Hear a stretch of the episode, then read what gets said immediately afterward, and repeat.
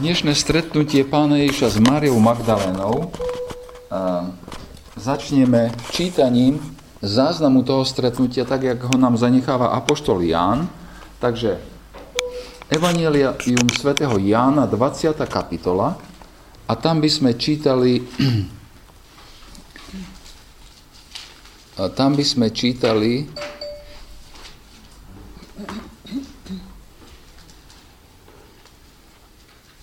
pardon, nejak som sa stratil, od prvého verša až po ten verš 18. A ešte si nachystajte, to nebudeme teraz čítať, až za chvíľu sa ku tomu vrátime, Daniel 7. Daniel 7. Takže, Evangelium svätého Matu, Jána, 20. kapitola od prvého verša a poprosíme niekoho, kto má silný hlas. Kto bude čítať pre nás tento text. Lacko, prosím, čítaj. Nie, nájdi si eh, Evangelium Jána, 20. kapitola, 1 až 18.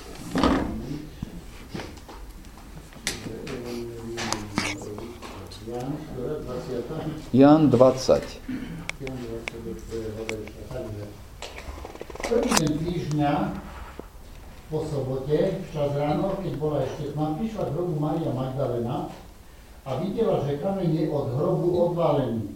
Bežala teda a prišla k Šimonovi Petrovi a druhému učeníkovi, ktorého mal Ježiš rád a povedali, povedala im, vzali pána z hrobu a nevieme, kam ho položili.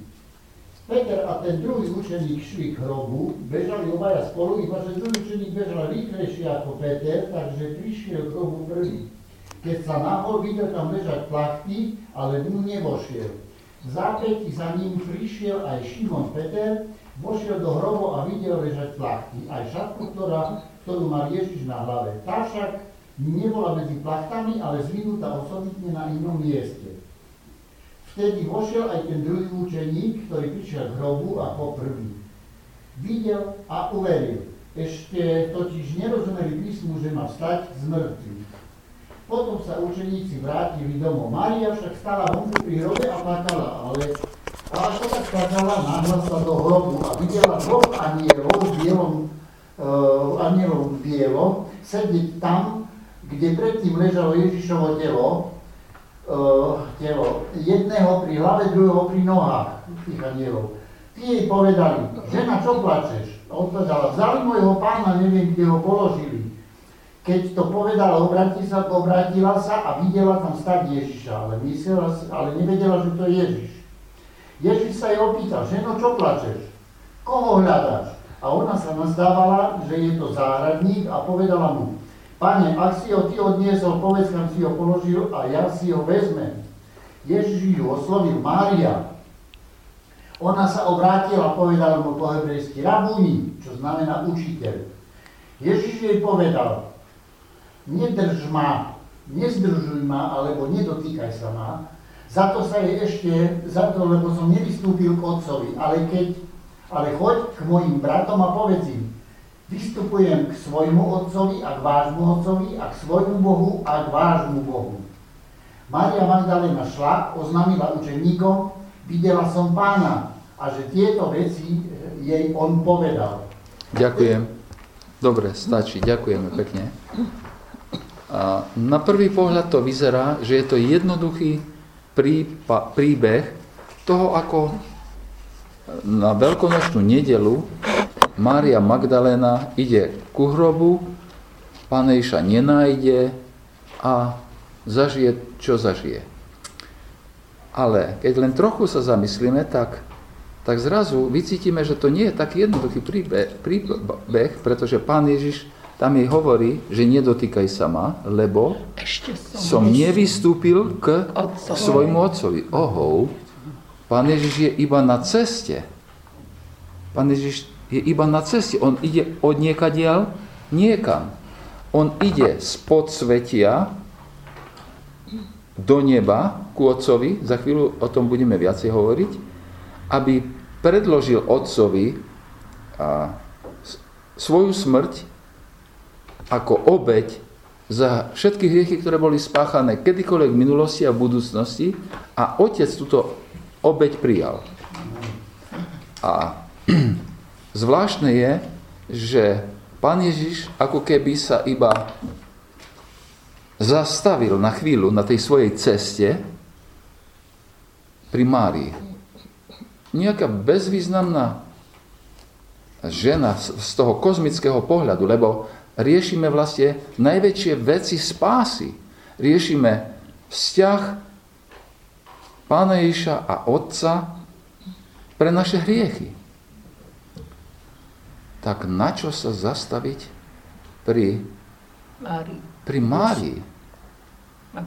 Keby tak, tak možno, že Petrovi by, sme, by sa mohol zastaviť Pán Ježiš. Nie, pri Márii. Po prvé. Po druhé. No ale teraz prečo? No, my sa to za chvíľu dozvieme. Odmietame eh, takú, taký komentár, ktorý som našiel, že keď chcel pán Ježiš čo vybaviť, musel sa zastaviť u ženy, ináč bez žien sa nedá nič vybaviť. Hmm. Tak toto, toto, eh, tento komentár dáme na bok. To proste necháme tak. Dobre. Prosím? Nesúhlasím. Nesúhlasíš. Dobre. O, o akú Máriu Magdalénu sa jedná? Mári, množstvo Márií, ktorý, ktoré, ktorých je v, v Novom zákone, je dosť veľa však. Mhm. Pri hrobu B boli štyri. Pri, prepáčte, pri Krížu. boli štyri. A, a toto je Mária, táto Mária tiež bola pri hrobe a Marek o nej napísal, že v prvý deň po sobote včas ráno vstal, zjavil sa najprv Márii Magdaléne, z ktorej kedysi vyhnal sedem démonov. Čiže to je Mária z maličkej dedinky na brehu Genezareckého jazera, ktoré sa volá Magdala Magdala sa volá tá dedinka. A pán Ježiš býval za kopcom od Magdaly v, v Nazarete a, a podľa všetkého tú Magdalu, tú dedinku Magdalu veľmi často navštevoval. Takže jedná sa o túto Máriu. Dobre. Poďme k samotnému, samotnému stretnutiu. Ja začnem nezvyčajnou otázkou. Stretli ste sa s Bohom Otcom? Cez Pána Ježiša. Áno, cez Pána Ježiša to je správna vec, ale, ale len, ale len v tej súvislosti, že otec a syn sú jedno a že to je Boh. Ale ale súčasne rozumieme, že Boh Otec, Boh Syn a Boh Duch Svety sú tri nezávislé osoby. Mm-hmm. Takže opakujem otázku. Stretli ste sa s Bohom Otcom? Asi mi poviete, áno. A sa opýtam hneď, kedy?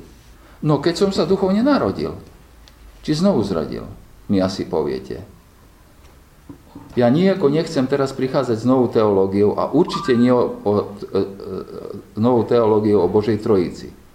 Ak ste sa znovu zrodili ako ja, tak ste sa stretli s Ježišom, nie s Otcom. Práve. No.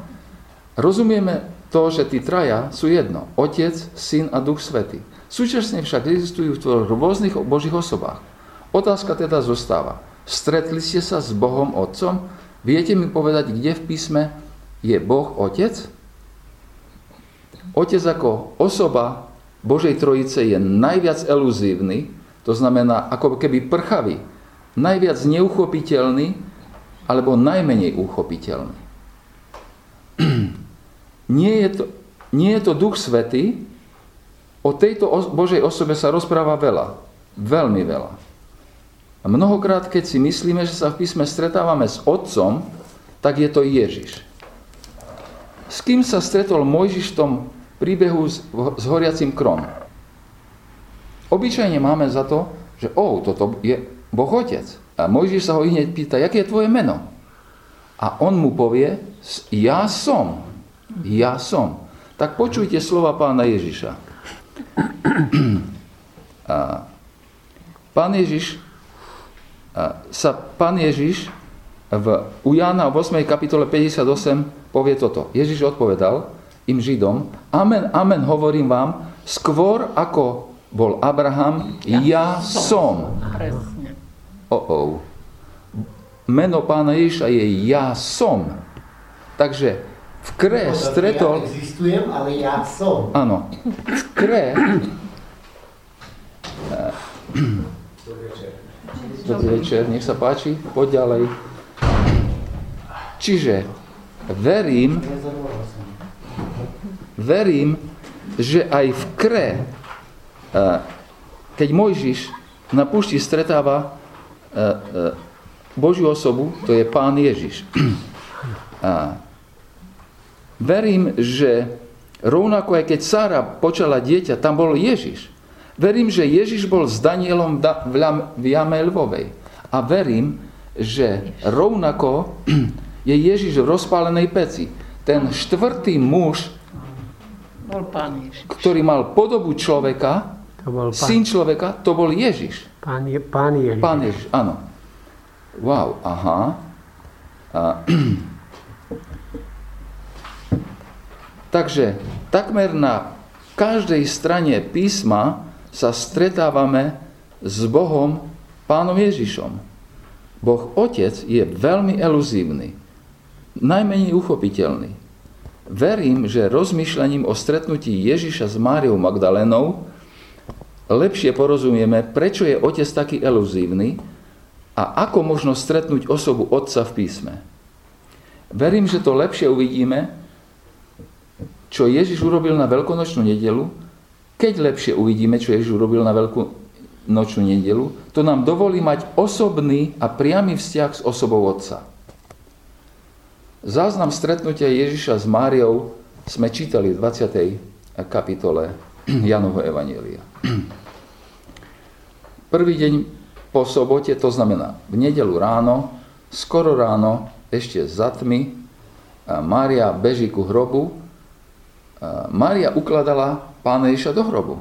Mária bola tá, ktorá ho mazala a podľa zvyklostí, ktoré bolo treba, a, teda podľa, podľa cti alebo povinnosti voči mŕtvemu, ktoré bolo treba urobiť v židovskej kultúre tej doby. A ona vie presne, jak pán Ježiš vyzeral. Ona, ona vie, aký bol dobitý, ona proste rozumie, že čo sa stalo. Presne rozumie. Prichádza tam a pána Ježiša nenájde. No a teraz je ten príbeh, eh, ktorý, ktorý nás zaujíma, že čo sa to vlastne tam deje. Prvnež sa dopracujeme k samotnému stretnutiu pána Ježiša s Máriou v tej 20. kapitole Evangelia Jána, potrebujeme rozumieť súvislostiam, ktorých sa toto stretnutie odohralo.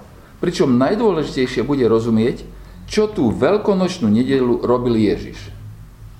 Čo robil veľkonočnú Ježi- nedelu Ježiš? No, čo my robíme? Tá sedíme takto a nič nerobíme, tak to nie je to, čo pán Ježiš robil na veľkonočnú nedelu. Uvidíme, že pán Ježiš bol v, v pekle, pod sveti a z podsvetia ide k otcovi. Na ceste sa zastaví pri Márii, a, a, a, ale berie so sebou, koho berie so sebou? Kto ho sprevádza na tej ceste? Na tej ceste ho sprevádzajú starozákonní svety. Tak. A keď čítame o tom oblaku svetkov v epištole Židom, 12. kapitola. 12. kapitola, áno, tak oblak svetkov za chvíľu uvidíme aj u Daniela, proroka. A syn človeka, teda pán Ježiš, vystupuje ku otcovi s oblakom svetkov.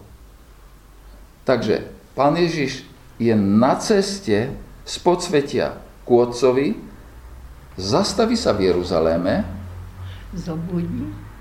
a stretne sa s, s Máriou a, a čo robia tam tí svety v Jeruzaleme? Stanú.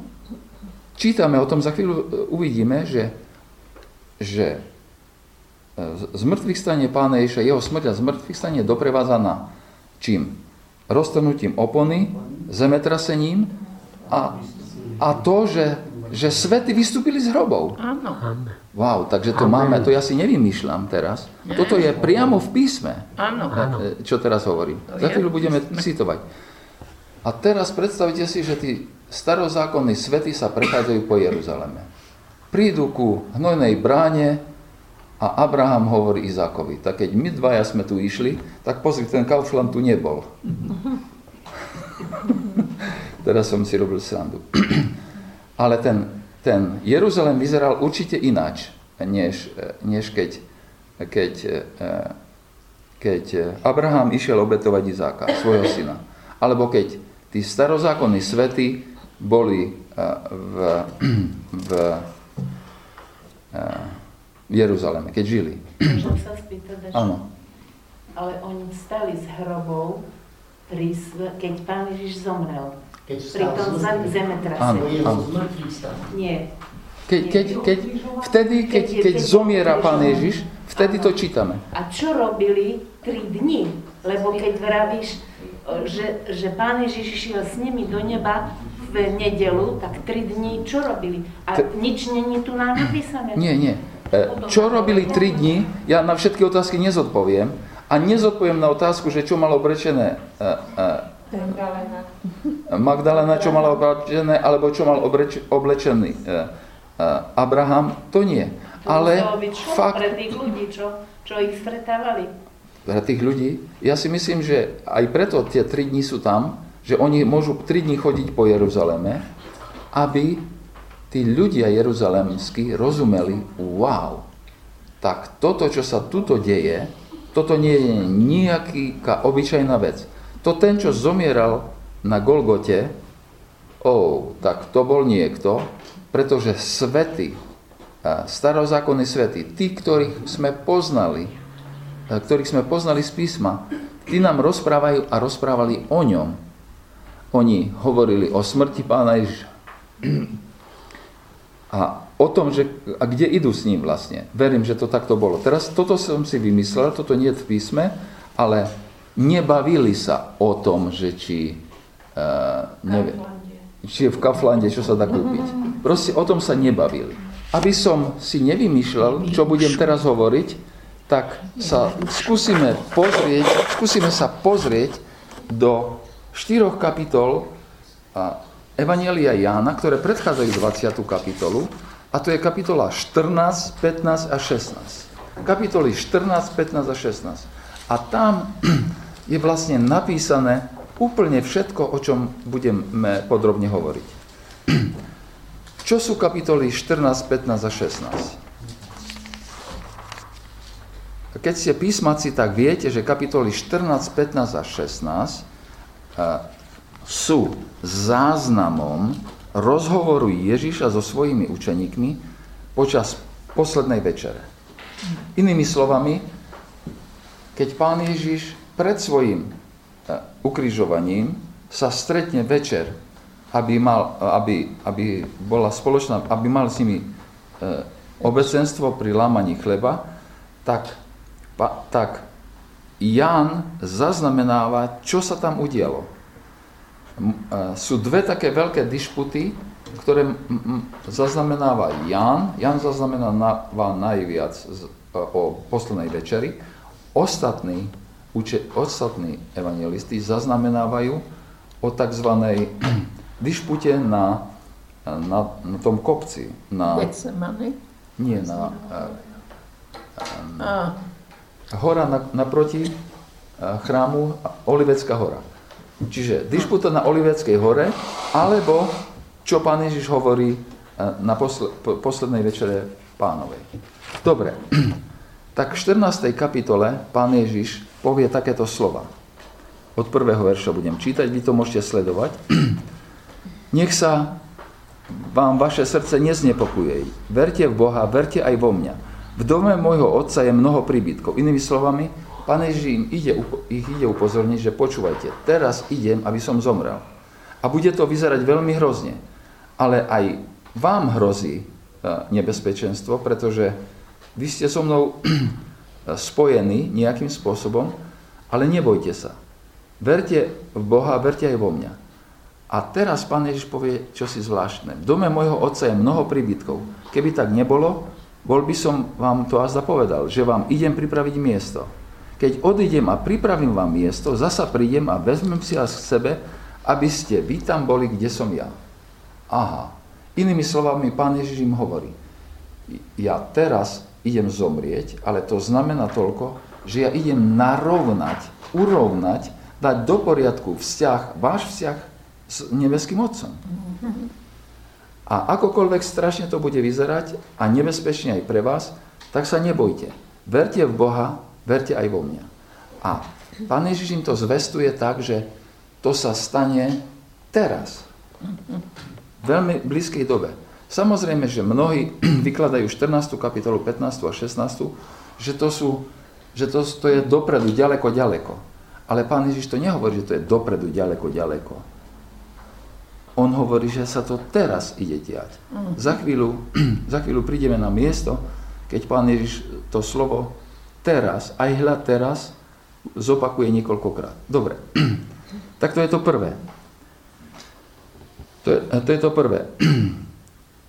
A prvoplánovo to znamená, že vzťah človeka so Svetým Bohom bude musieť byť usporiadaný.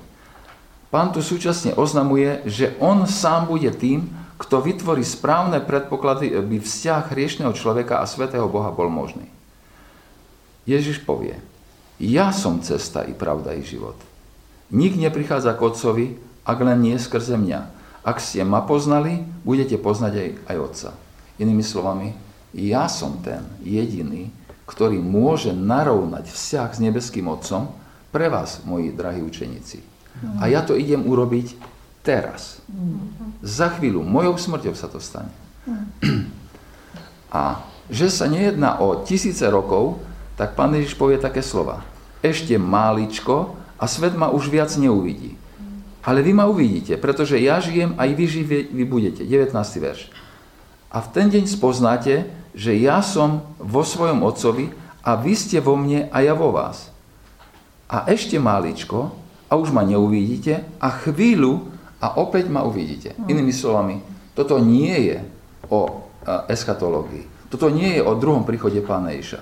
To je o tom, že sa to teraz udeje. Prítomnosť. Prítomnosti. A za chvíľu Pán Ježiš to ešte potvrdí veľmi, veľmi jasne, že to, čo im hovorí na, na poslednej večere pánovej, sa netýka druhého príchodu Pána Ježiša, ale sa týka jeho smrti a zmrtvých stania. Mm. Tak to je prvé, čo Pán Ježiš hovorí.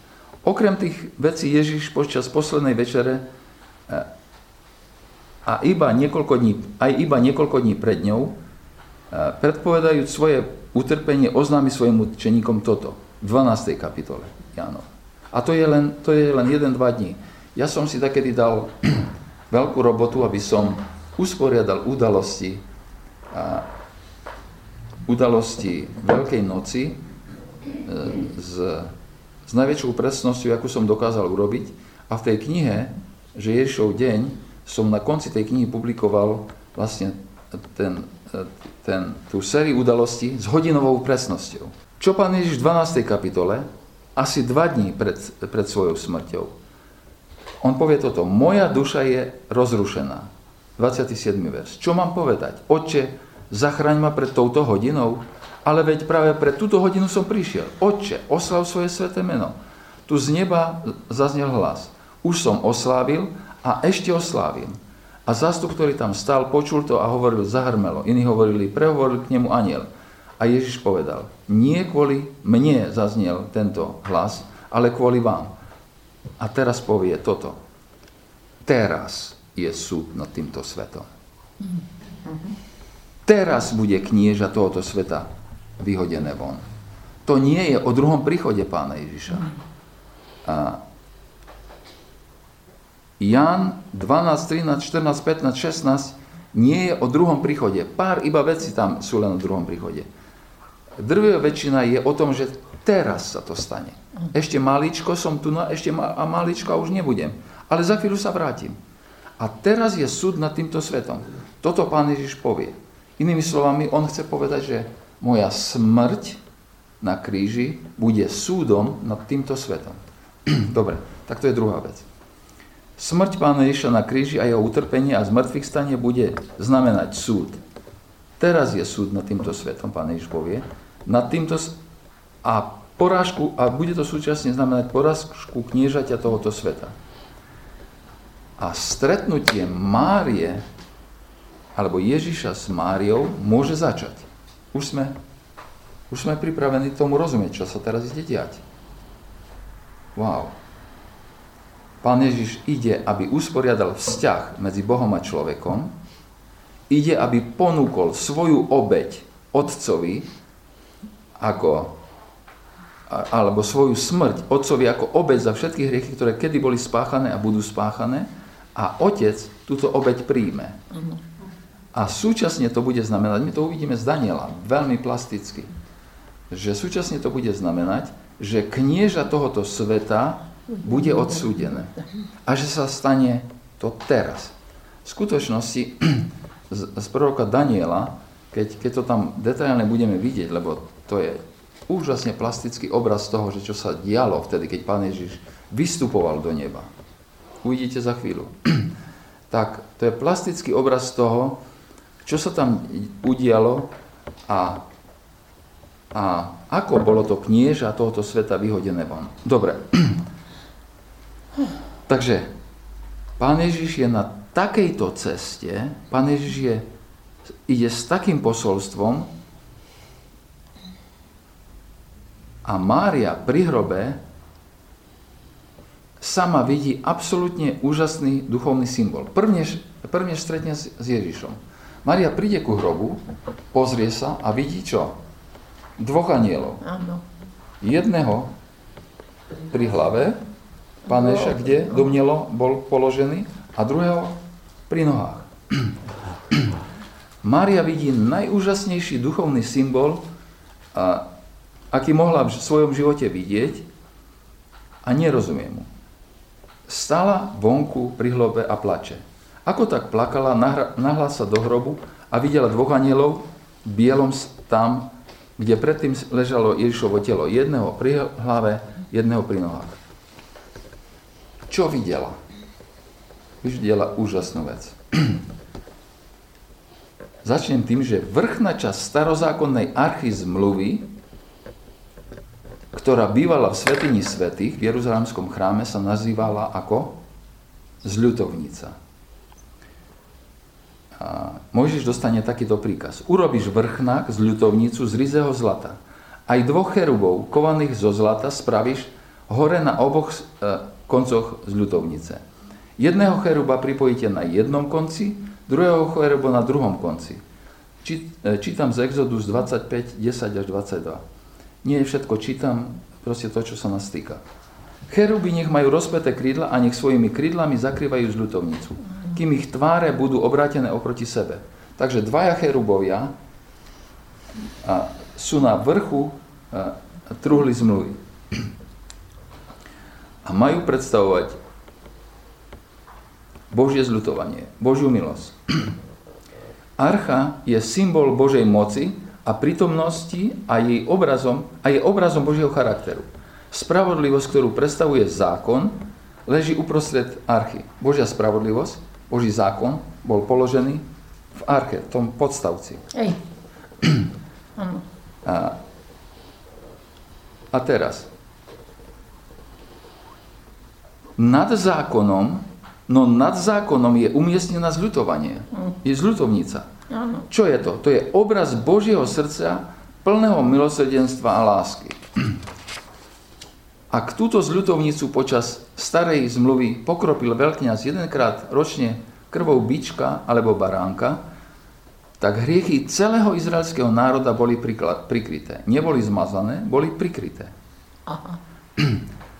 O čo skôr krv nevinného Syna Božieho Ježiša Krista, baránka, nášho veľkňaza, obetovaného raz a navždy, zmýva naše hriechy súčasné i budúce. Mária videla zľutovnicu, ale, ale už nie takú urobenú rukou. Ona uvedela zľutovnicu, ktorá bola skutočná. Tam boli skutoční anieli a miesto skutočného miesta, kde pán Ježiš eh, ležal. ležal. A pán Ježiš tam nebol. A to bol dôkaz toho, že otec sa zľutuje. Dobre, Mária vidí archu zmluvy tak, ako ju nikto predtým ani potom nevidel.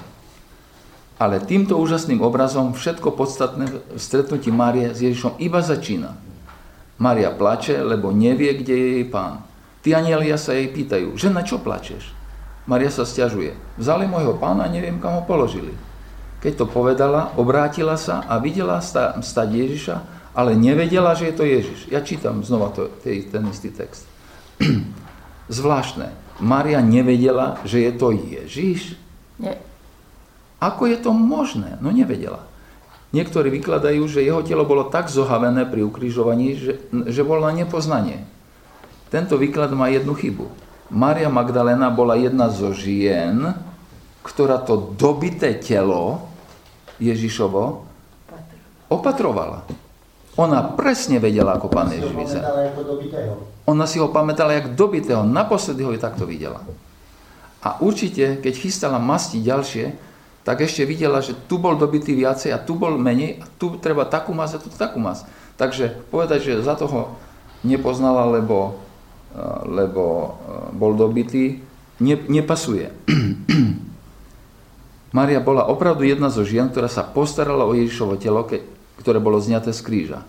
Ona ho podľa vtedajších pohrebných zvykov mazala voňavými masťami pred uložením do hrobu.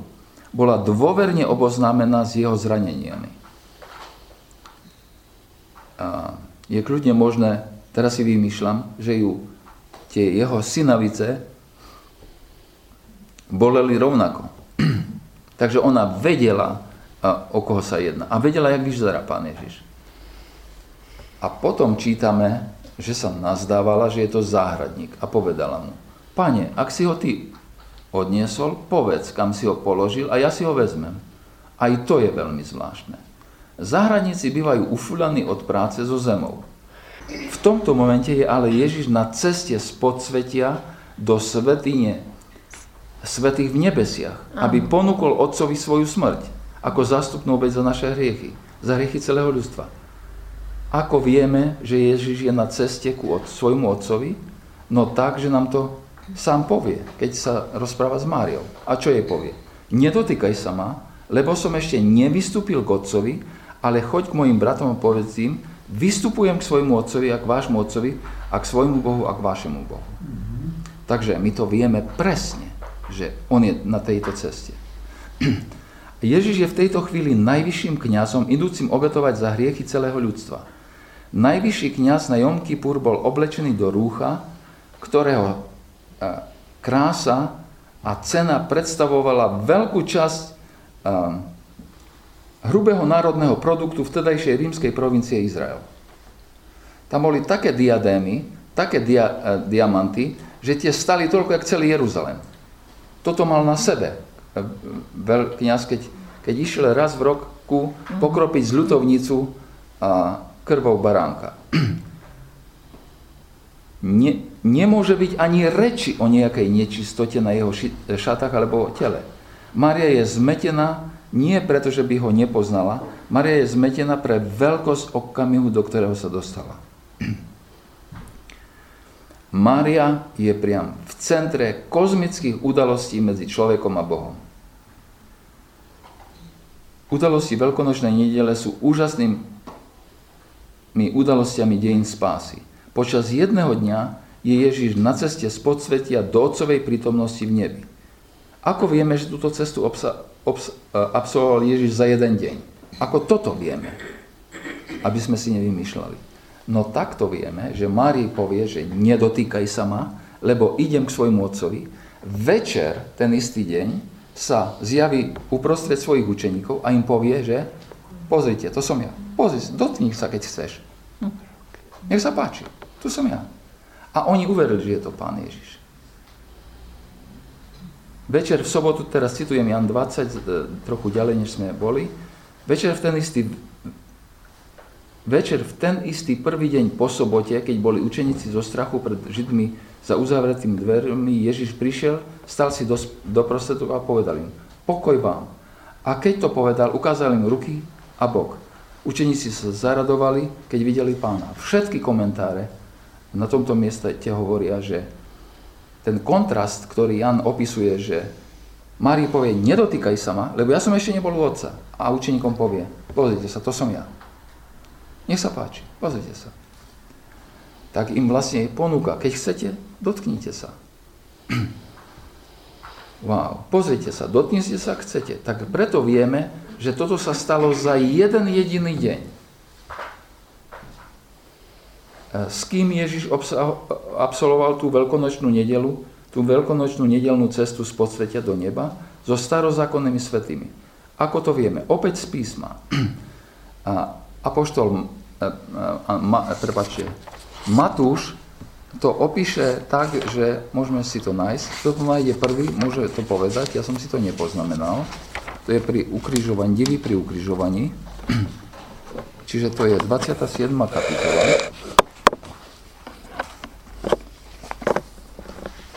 A hľa chrámová opona sa roztrhla na dvoje, od vrchu až dolu, a zem sa triasla, skaly sa pukali, a hroby sa otvárali, a mnohé tela zosnutých svetých vstali, a výjdu z hroboch po jeho zmrtvých staní, vošli do svetého mesta a ukázali sa mnohým.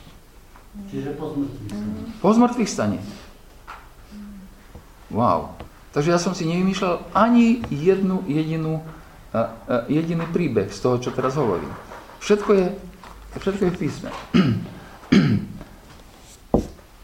A čo sa dialo, a teraz je to zaujímavé, čo sa dialo, keď ten Dobre, ďakujem. Čo sa dialo, keď ten deň Pán Ježiš vystúpil na nebesia? Je také miesto v písme, kde by nám to bolo povedané? Ja už som to prezradil. Daniel 7. Takže teraz si otvorte prosím Daniel 7,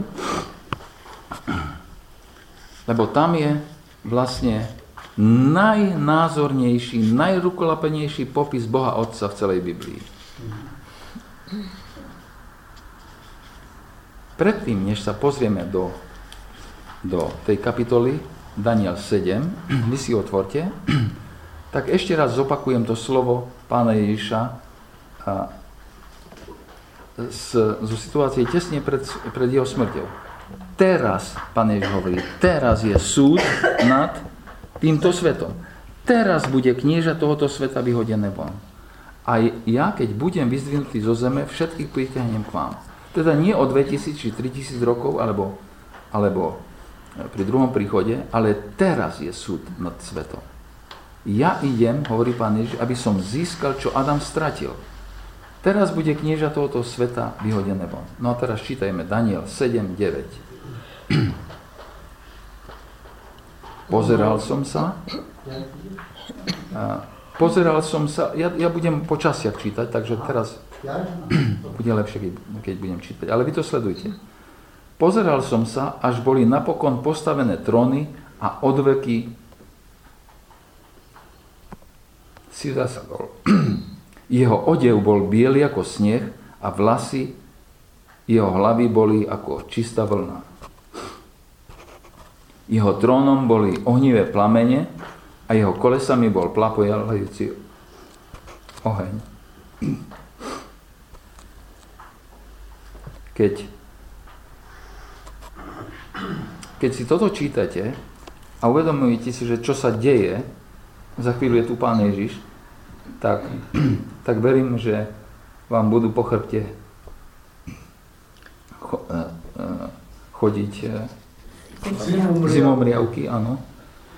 Pretože vidíte Otca. Teraz vidíte Otca. Toto je Otec. Boh Otec. Ohnivá rieka vybierala a vytekala spred neho. Tisíce tisícov mu posluhovali a 10 tisíce, 10 tisícov stáli pred ním. Súd zasadol a knihy sa otvorili. Pán Jež hovorí, že kedy bude súd? Teraz. Teraz. tak, to je presný opis toho. súd zasadol a knihy sa otvorili. A to je aj o súde, aj o súde, ktorý sa už odohral, keď Ježiš vystúpil na nebesia. Tesne potom, čo sa Ježiš stretol s Máriou. A počúvajme ďalej. Potom som hľadel na roh, ktorý hovoril silácké reči. Pozeral som sa, kým tá šelma nebola usmrtená. Jej telo bolo zničené a vydané na spálenie ohňom.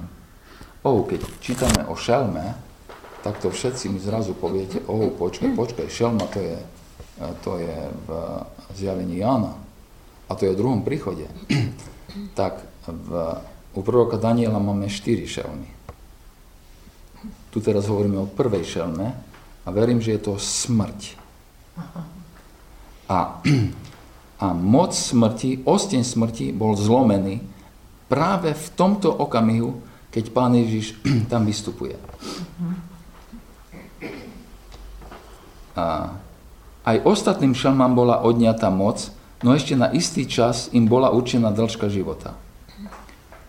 Toto je celé samo, táto jedna celá sama veta je na celú jednu našu stretnutie. Nebudeme sa tomu teraz v momente, tomto momente venovať. Ale teraz vidíme pána Ježa, 13. verš. V nočnom videní som videl, s nebeskými oblakami prichádzal kto si ako syn človeka. Priblížil sa až od, od vekému, priviedli ho pred neho. Bola mu odovzdaná moc a sláva i kráľovstvo, aby mu slúžili ľudia každého národa i jazyka. Jeho moc je väčšiná, nikdy nepominie a jeho kráľovstvo nebude nikdy zničené. Toto sa stalo v tom momente, keď pán Ježiš vystúpil do nebejes, keď sa postavil pred otca a otec prijal o jeho obeď. Ako som spomenul, proroka Daniela máme štyri šelmy. Tou prvou zničenou pred 2000 rokmi je smrť. Jej moc je ohraničená pri veriacich ľuďoch. Už viacej nepanuje nad nimi pre Ježišovu obeď. By bola vtedy odovzdaná všetka moc, sláva a kráľovstvo na veky. Aj tým ostatným šelmám bola odňatá moc na istý čas, kým nebudú zničené tiež úplne v posledných časoch. Ale to je už o niečom inom teraz. Inými slovami, pánstvo satana bolo odňaté od neho Ježišovou obeťou. Ježiš má teraz všetko pánstvo, všetku autoritu. A to je presne to, čo pán Ježiš povedal Márii tesne predtým, než vystúpil na nebesia. Pán Ježiš tam povie, Matúš 28.18, daná mi je všetka moc na nebi aj na zemi. Teraz. Aha. Raz a navždy ponúkol pán Ježiš svoju obeď otcovi za hriechy celého sveta a on ju prijal. A preto pán Ježiš povie, a pre nás to znamená čosi neuveriteľné, úžasné. Pán Ježiš vystúpil k svojmu otcovi a k nášmu otcovi. K svojmu Bohu a k nášmu Bohu. Wow, to je dačo úžasné. Ty a ja sme prijatí otcom pre toto prijatie Ježišovej obeti. Satan už viac nemá nejakej moci nad, nad tebou a nad mňom, nad, nado mnou, ak sa spolahneme na Ježišovu obeď. A to je to, čo Mária mala zvestovať učeníkom. Mária mala povedať túto jednoduchúčku vec. Viete čo, stalo sa niečo najúžasnejšie, čo existuje v celom vesmíre, kedy existovalo. A preto, sa, že sa to stalo, a tak Boh Otec je vašim otcom a Boh, Otec Boh je vašim Bohom. Wow. A teraz ešte je taká jedna zvláštna otázka však, že, že a prečo? Prečo to Mária? No, povedzte, prečo je tam tá Mária? Hľadá Ježiša. Prosím? Hľadá Ježiša. Hľadá Ježiša, ale, ale teraz hovoríme o tých veľkých plánoch spasenia. A prečo, prečo nie Peter napríklad? Alebo prečo, ja neviem, najvyšší kňaz? Alebo Mária totiž...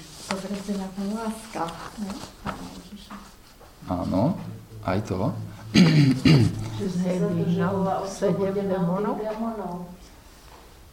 Áno, ona vlastne... Áno, nech sa páči.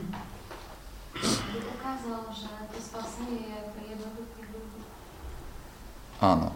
A dokonca, dokonca, že ako, že prijatím tejto obete Pána Ježiša môže byť, môžeme byť súčasťou tých najväčších vecí, kozmických udalostí, ktoré sa stali medzi Otcom, Synom, Otcom, Bohom Otcom a Bohom Synom. A ak prijímame milosť Pána Ježa, sme súčasťou tých najväčších udalostí, a, existujú a ide v prvom rade o naše prijatie. Mária mala zvestovať, Mária mala zvestovať, Mária im mala povedať, čo jej pán Ježiš povedal. Tak táto vec mi bola úplne ako najzahadnejšia, ako by to vedela povedať. Mária nemusela vedieť, že čo pán Ježiš robil. Ale verím, že Boh, Duch Svetý, prítomný, zjavil to Márii a povedal, vieš čo, dievča zlaté, tak teraz si svet, svetkom najúžasnejších vecí, aké, existuje, aké existujú. A ja, duch, oslavujem Ježíša, lebo z jeho beriem a vám dávam. Tak, to pán Ježiš zvestoval v tej istej 16. kapitole Jánovej, ktorú sme, eh, o ktorej sme si chceli povedať predtým. A tam sme sa nedostali. Inými slovami, Mária by bola nejako nevedela prísť na to. Ona nevedela ani prísť na to, že to je Ježiš. Jak by mohla prísť na to, že jaké obrovské veci sa, e, e, sa dialo pri jej. Mm. Ale bola súčasťou toho, jej, jej túžba byť zachránená milosťou pána Ježiša bola taká úprimná, že pán Ježiš nevie vynechať Máriu Magdalénu, z ktorej vyhnal sedem démonov, z toho, aby ona nebola svetkom o tých najväčších udalostiach a dejín spásy. A toto je to jedinečné. Ja a ty môžeme byť súčasťou aj svojim svedectvom o tom, čo sa stalo, tých najväčších udalostí, ktoré sa v histórii ľudstva, v histórii, ja sa nebojím povedať slovo vesmíru, a stvoreného vesmíru stali. Amém.